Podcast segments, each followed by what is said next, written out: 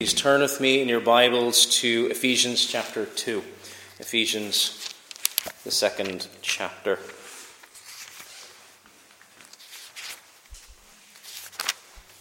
Paul's letter to the Ephesians, chapter 2. And this evening we're going to be looking at another topic from, found in the Westminster Larger Catechism. With any of these topics, we're not going through every single part of the questions, as basic, very general uh, topics, and this evening we're going to be looking at the topic of the benefits of knowing Christ. The benefits of knowing Christ. And uh, the topic is largely based on question 57 to question number 60, if you're following along in the larger catechism. So, there are benefits to knowing Christ. Um, there's I think it's one of the things we always think of when we're doing anything in life, don't we? Um, I think when we were moving house there recently, sometimes you think of the benefits of moving to a new area. Uh, the, the, house might be bigger, or the house might be smaller.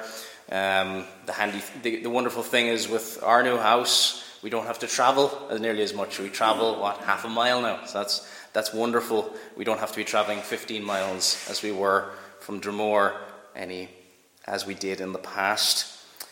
But it's not just a major benefit um, that we're living closer. The, the benefit of living in the area, being closer to people, getting to know people.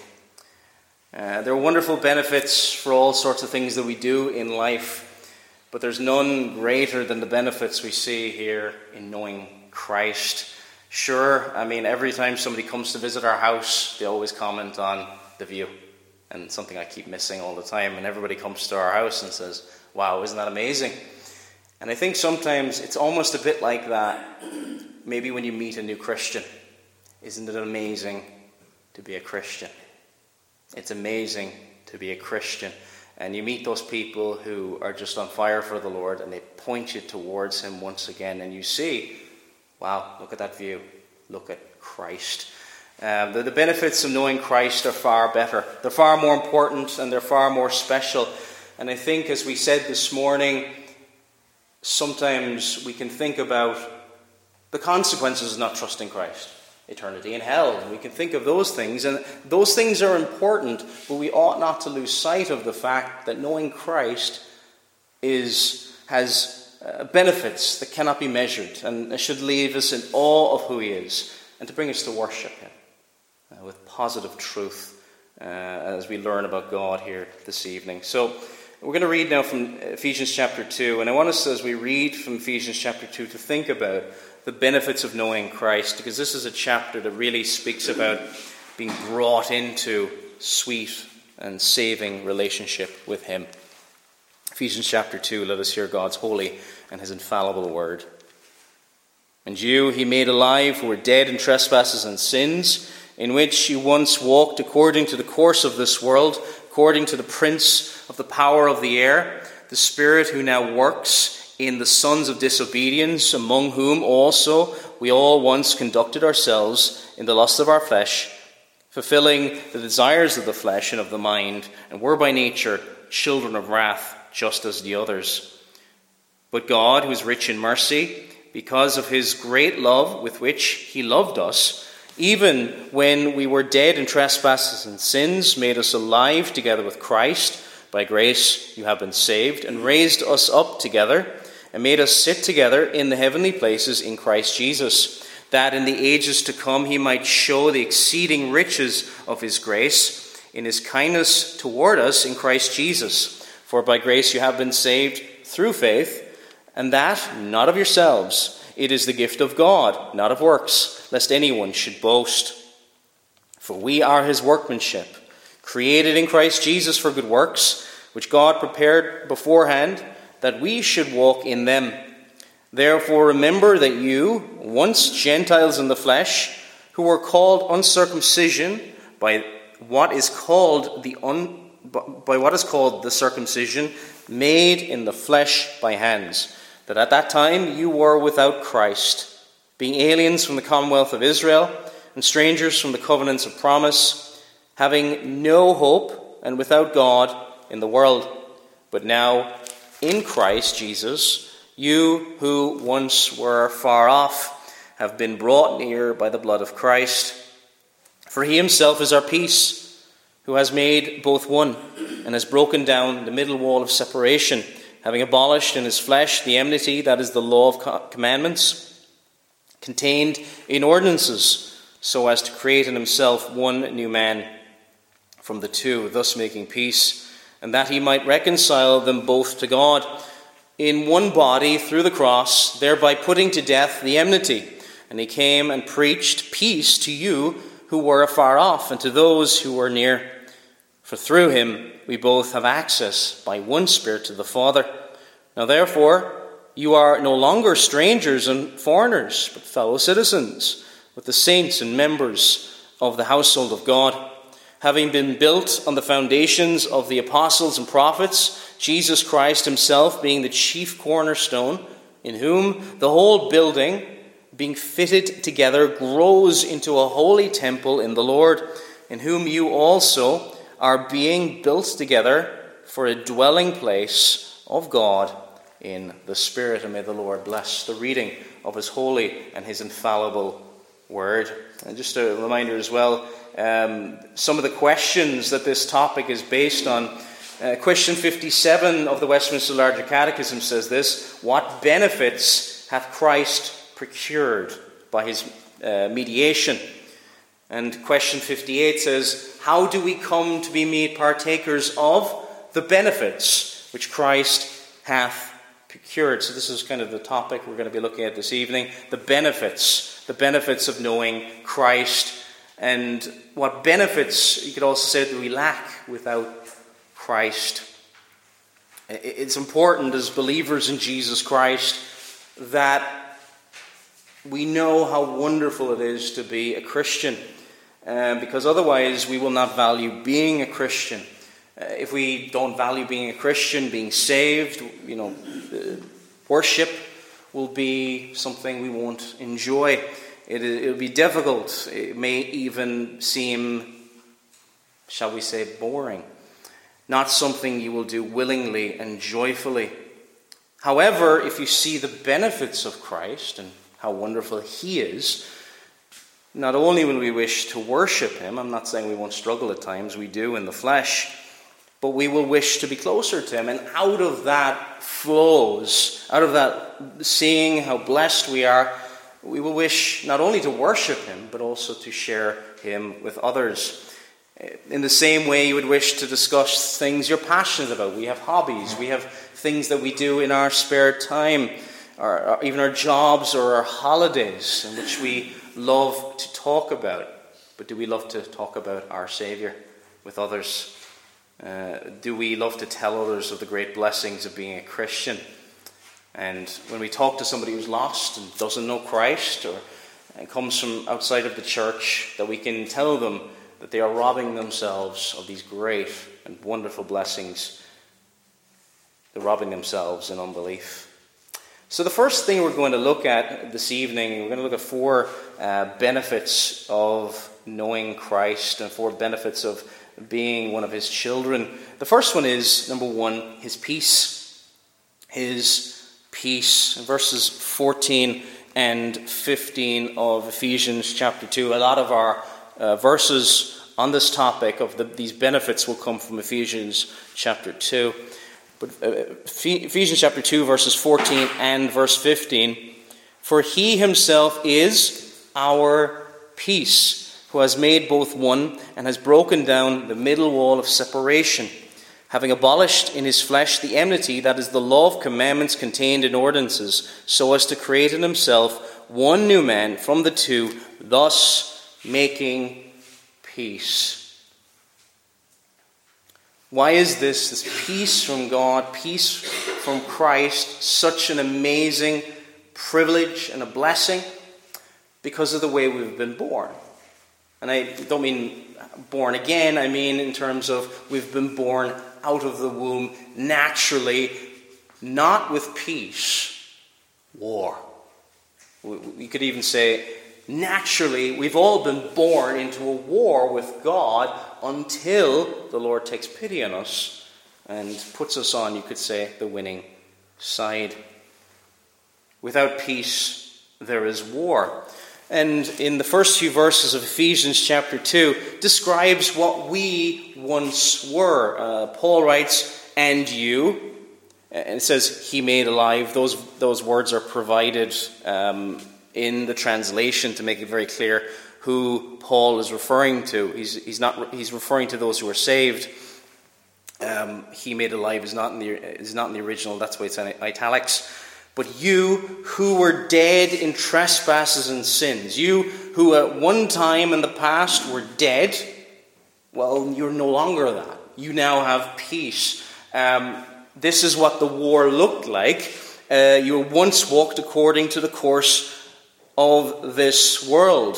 Um, the, the course of this world, or this kind of system of this world, is at war with God. This is kind of the belief system of this world. Born dead, not alive to God. And because we've been born dead, it says dead in trespasses and sins, there's a separation from that eternal blessings and life found only in Jesus Christ.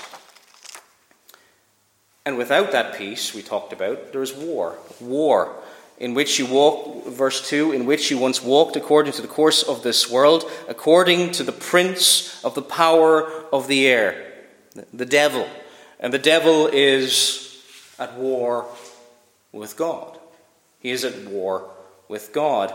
And let's think of it from this way Is it a blessing or a benefit to be on the losing side? Now, the world doesn't think of it that way. But it's on the losing side. It's on the it's part of the seed of the serpent, Genesis 3:15, which will one day be completely defeated. It has been defeated at the cross, but will one day at the end of time be completely shown to be defeated. The world that doesn't trust in Christ is on the losing side.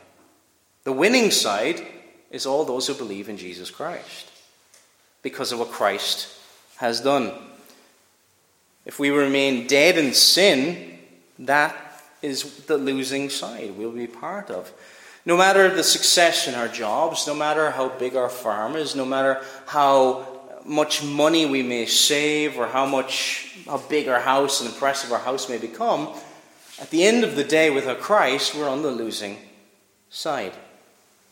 Because without Christ, we're fighting a war we can't win.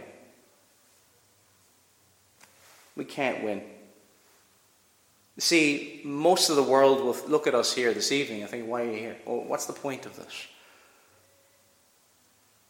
They don't understand the blessings of coming into the presence of Christ and to be blessed by Him. Unfortunately, they're under the wrath of God. John 3 36 says this He who believes in the Son has everlasting life, and he who does not believe the Son shall not see life. He's cut off from that life, and but the wrath of God, it says, abides on him. There's, there's not just enmity and division one way between the, the unbeliever and God, there's also the wrath of God the other way toward the unbeliever, the one who continues in their fight against God. By knowing Christ, you are now following God. Because this is what it means to lay down our arms. There's a war going on, and when we surrender, we're not continuing to fight against God, are we? We're surrendering to His peace, His terms of peace, and we are following Him. To go the opposite, to go away from God, is to really deny that. Going away from God is to fight with God. And it's not something that's good for our soul. God is good for our soul. He gives us life, He gives us blessings. And if we go towards God, there's blessings there. This is what we have this evening, dear friends. We have the blessings of being in the presence of Almighty God. No, the blessings of no longer being sons of disobedience now, sons of blessing, sons of faithfulness, sons of truth, uh, sons of, that follow light. And I know we do fall short of the glory of God, even at this point in time. But yet, we have been changed. We have been changed to those people who no longer seek war with God, but those who seek peace. The world and even the extremely worldly Christianity of today, the West, much of what is in the world, it won't benefit. The truth of God and His Word does benefit. This is what benefits. Much that goes in the, the name of uh, Christianity today. I mean, it is claimed that there's over what? Is it one or two billion? I don't know what the number is, claimed to be Christians around the world. Well, the world would be a very different place if that were true. Many of the people, I know that includes Roman Catholics and other things like other people like that, but many do, who say that they follow Christ do not. The truth of God and His Word will and does benefit you if you believe. If you believe. You have the benefit of knowing Christ that you now no longer follow the lusts before. Look at our text again. Verse 3 uh, Among whom you were also once conducted yourselves in the lusts of our flesh, fulfilling the desires of the flesh and of the mind, and were by nature children of wrath, just as others. So, Paul, uh, Paul is writing to the, to the Ephesians and he's telling them what they once were. You, you were once following the lusts of the flesh, the desires of the flesh, these things that were not good for you, destructive, chaotic. Uh, you see it, don't you, with young people who become part of that LGBT movement. And they openly are slaves and following the lusts of their flesh. And so much so that these lusts are even used to define them. They'll say, This is what I am, this is who I am. And they'll even say, No, no, because they're so convinced of it, this isn't a sin. And you'll get this, even with people who've grown up in Christian homes at times. Sins, I'll even include as well, there are sins that are respectable. You know, if you go to different parts of the island, you know, if, you, if you've been out drinking the night before, people might laugh and think it's funny. It depends where you live. But sin is sin against God. The, the blessings of knowing Christ is knowing that you are alive and no longer following and being a slave to your dead lust. Your appetite is different. What you hunger for is different. If you ever went on a diet and you, you're trying to change your eating habits and you're trying to eat more healthy, one of the blessings that can come out of that is that you get a, you get a hunger for better food. I remember what 10 years ago I had to stop eating as much sugar. But now when I'm hungry in the evenings, I get, strangely enough, a, a craving for blueberries uh, or honey. Things I would never have liked 10 years ago. But it's the same with our Christian walk. We start having an appetite for things that we didn't have an appetite for before. The ones in the world, those who are slaves to their sin, defined by their sin, are by nature children of wrath. But Paul reminds them you're no longer those things. You're no longer those things. It's important that we realize what we've been delivered from. Uh, question 57 of the Westminster Larger Catechism What benefits hath Christ procured by his mediation? The answer given in the Catechism Christ, by his mediation, hath procured redemption with all other benefits of the covenant of grace. We've been saved, but there's other benefits of the covenant of grace. Here in this world, not just that we're going to heaven, more than that, we've been set free from those destructive practices, the lust of the flesh, the desires of the flesh, and other things that would, even in this world, potentially destroy us. You see people who've been saved out of particularly bad backgrounds. Maybe that's alcoholism or whatever it is. They've been rescued from that. It is a wonderful, wonderful thing. It says in 2 Corinthians 1:20, "For all the promises of God are in him, are yes, and in him amen to the glory of God through us." Benef- one of the benefits of the covenant of grace is the help that Christ gives us as our mediator between God the Father and us. He pours out His Spirit upon us. And, dear Christian, though you may struggle at times, Do you see this peace with God as a wonderful blessing? And by peace, because there's peace now, you have access uh, to the Father to approach our God. Oh, it's a wonderful privilege. I don't know if you've ever read the book of Esther. Esther in Esther chapter 4, she's about to appear before the king Ahasuerus. And if she goes without permission from the king, she will die. That was the ancient world. He had to reach out a scepter and give her permission to enter into the presence of God. It's a wonderful privilege to be able to enter into the presence of a king. It's even more when it's the King of Kings. So we've looked at number one, his peace. Number two, now, his power. His power.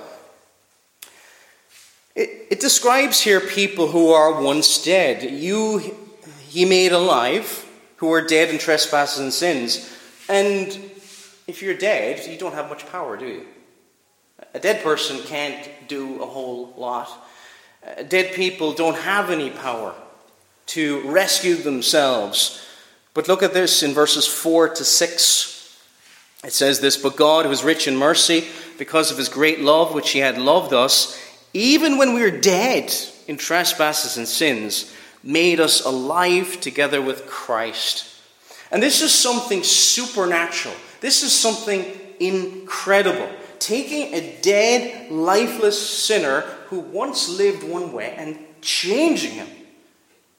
And not just leaving him there dead on the ground, but bringing him up to heavenly places. Bring us to heaven. Now you might think, whoa, whoa, wait a minute here. We're not in heaven yet. I'm not dead yet. But in one sense, we are in heaven today. Look at the, the language that Paul uses here in this text.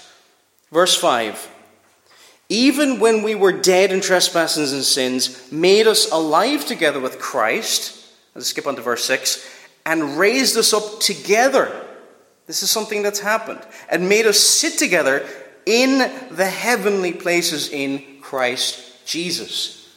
We're not in heaven yet, but in one sense, we are. United with Christ. Because he sits at the right hand of the majesty on high, so do we in him. This is a wonderful privilege. This is the power from heaven. So we are seated today in heavenly places. And the question we have to ask ourselves is how is this possible? This isn't our power. This isn't our, our ability to whatever it is. It's the power of God.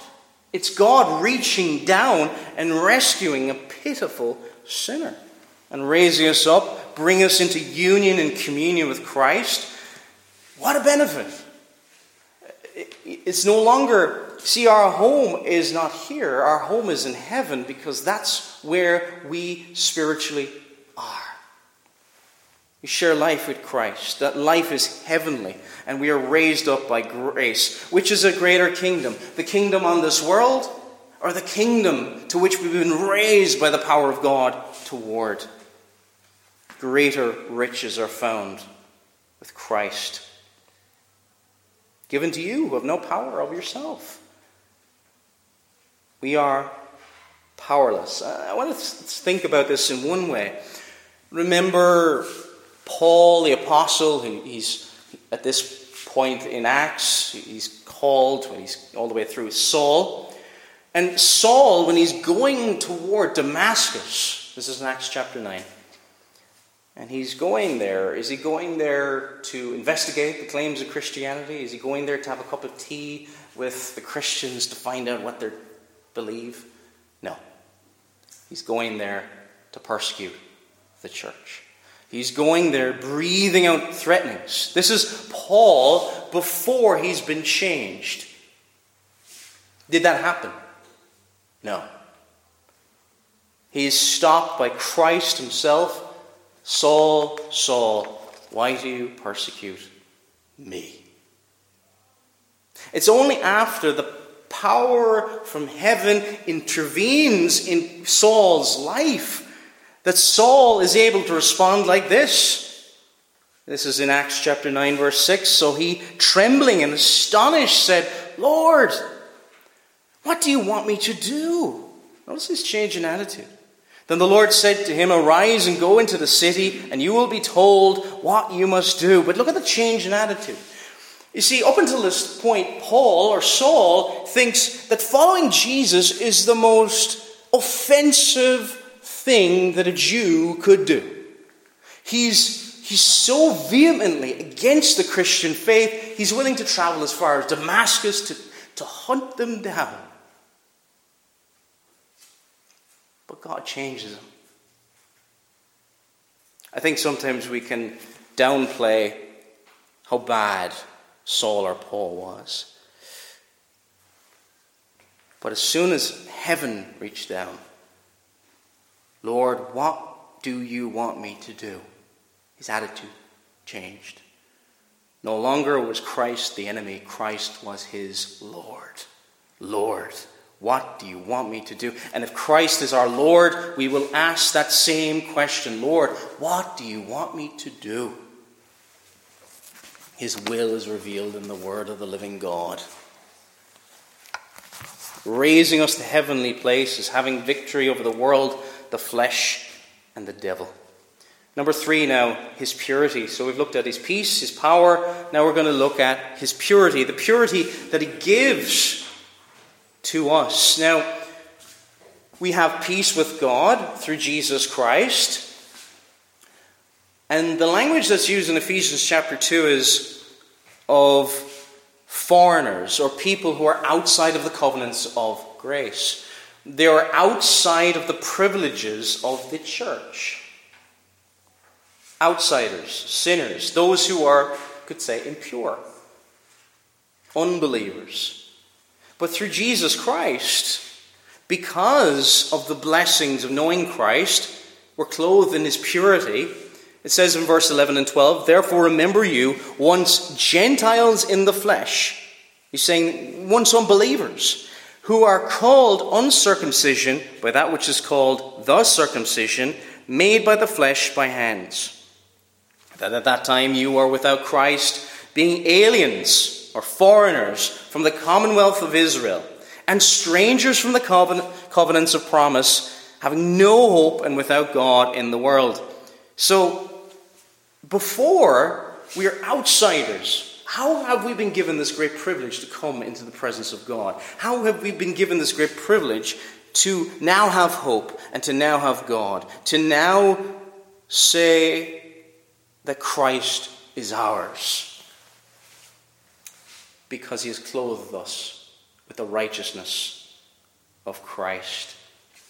We've, we've been kept before, we've been kept out. Why? Because of our impurity, because of our sin, because of our lack of holiness.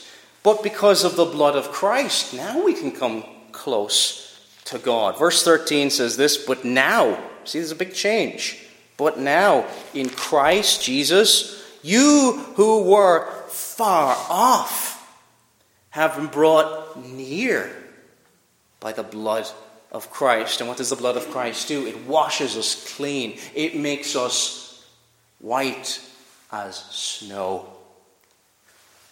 And so we're able to come into the presence of Almighty God. And without that purity, without that cleaning, without that washing, we cannot come into the presence of Almighty God.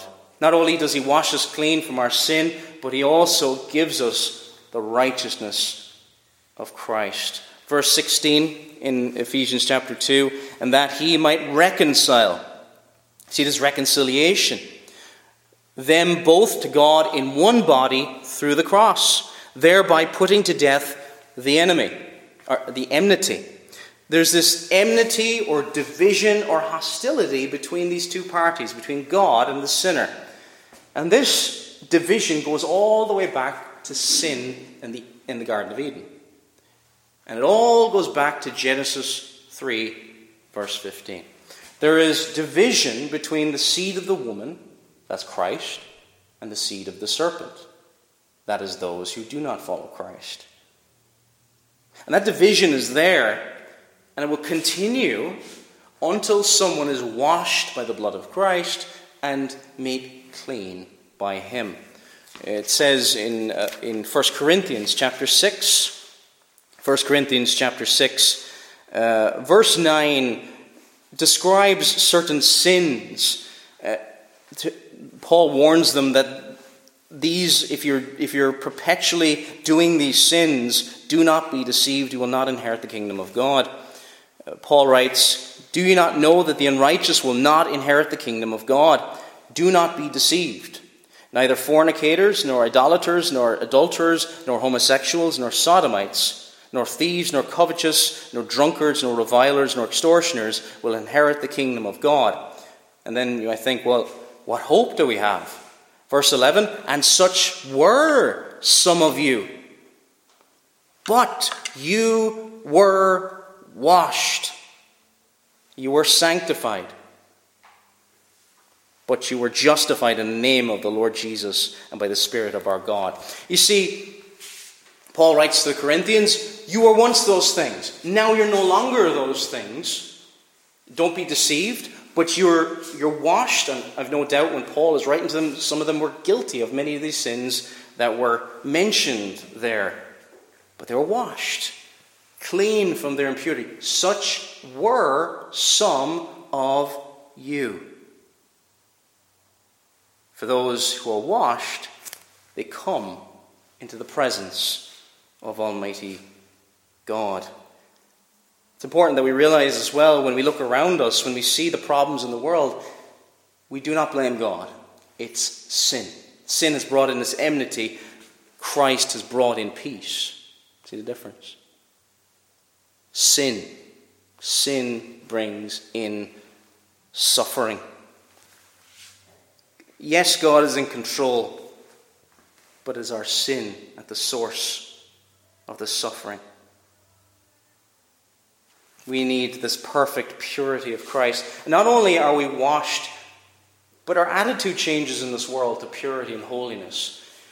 We now love that which we didn't love before, and that's purity and holiness. We now want to walk that way, and we see it in the beginning of Ephesians chapter 2, verses 1 to 3, in which you once walked, which means you no longer do these things. No longer walking according to the prince of the power of the air, the Spirit now works in the sons of disobedience. This is no longer the case with you. Verse 10 of Ephesians says, For we are his workmanship, created in Christ Jesus for good works. Now, our good works do not save us, but there's good works there. The good works, a bit like a, a tree, you examine the fruit of the tree and go, okay, there's lemons on that tree. That's a lemon tree. Good works. For we are his workmanship created in Christ Jesus for good works, which God prepared beforehand that we should walk in them. We've been made partakers of the benefits of Christ, but we also love Christ. We love the benefits as well. We love the holiness which He brings, and we seek to follow it. We have been saved not of ourselves. Verses 8 and 9, it's important to point this out. For by grace you have been saved through faith, and that not of yourself. It is the gift of God, not of works, lest anyone should boast. Our final benefit that we're going to look at here this evening is his person. His person. So we've looked at his peace, his power, his purity, his person. So when you're looking at the benefits of anything, uh, the, the danger is when we're looking at the, blessing, the blessings of being a Christian we, we can forget the best blessing of all, the best, the bless, the best benefit of all. You see, the danger is we start thinking, okay, we believe in Jesus, look at all the nice things I get. When He Himself is the ultimate benefit of all, we get Christ, His person. We get him as a friend. We get him as a Lord. We get him as a Savior. We get him as a King. To know this, this God, this, this man, this true God, this true man. He's there to help us. It says in Matthew 28, verse 20, teaching them to observe all things that I've commanded you. This is Jesus speaking. And he says, And lo, I am with you always, even to the end of the age. Amen. He's with you, dear Christian, always, even to the end of, put it another way, time. When time ends, He's there. When time, beyond time as well, He's there with you as well. We get Him, and that is the most glorious benefit of knowing Christ. It is knowing Him. He is their supreme reward. He is Himself is glorious. There's, I'm going to just read one or two quotes from Song of Solomon. The Song of Solomon describes a loving relationship between Christ and His bride. And Christ speaks of His bride in such loving, glowing terms when He says this Beloved, you are fair my love.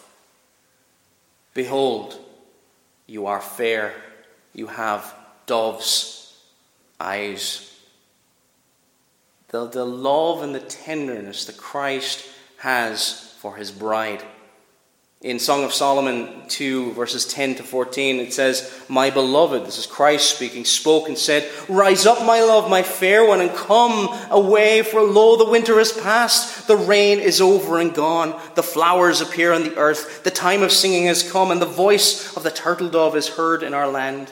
The fig tree puts forth her green figs, and the vines with the tender grapes give a good smell. Rise up, my love, my fair one, and come away, O my dove.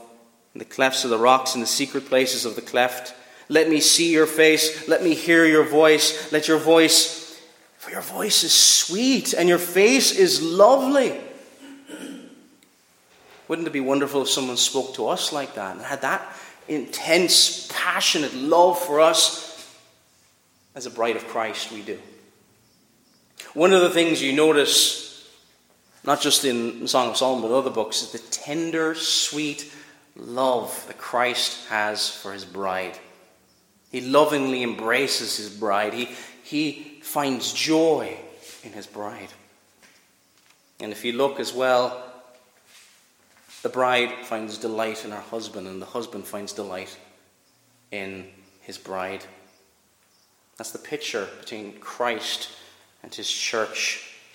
Christ is a loving spouse to his bride, the church. He is the ultimate and most important benefit of all because the love which he lavishes upon us, the church.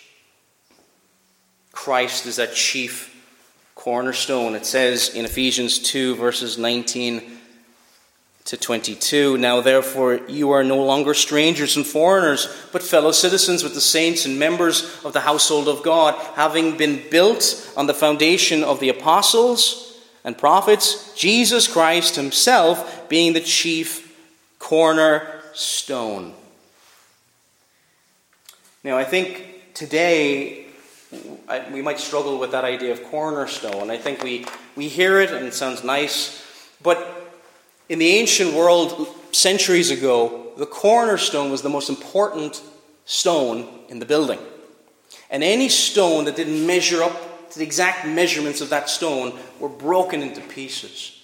Every stone in the building had to measure up to that cornerstone. Today, it's maybe a ceremony, it's put in the corner of a building, it doesn't have much use other than that. But the cornerstone is the most important stone in the building. It is for measuring all the stones that the building will need.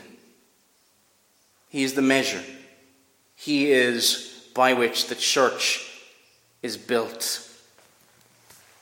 No Christ, no Christianity, no salvation, no reward.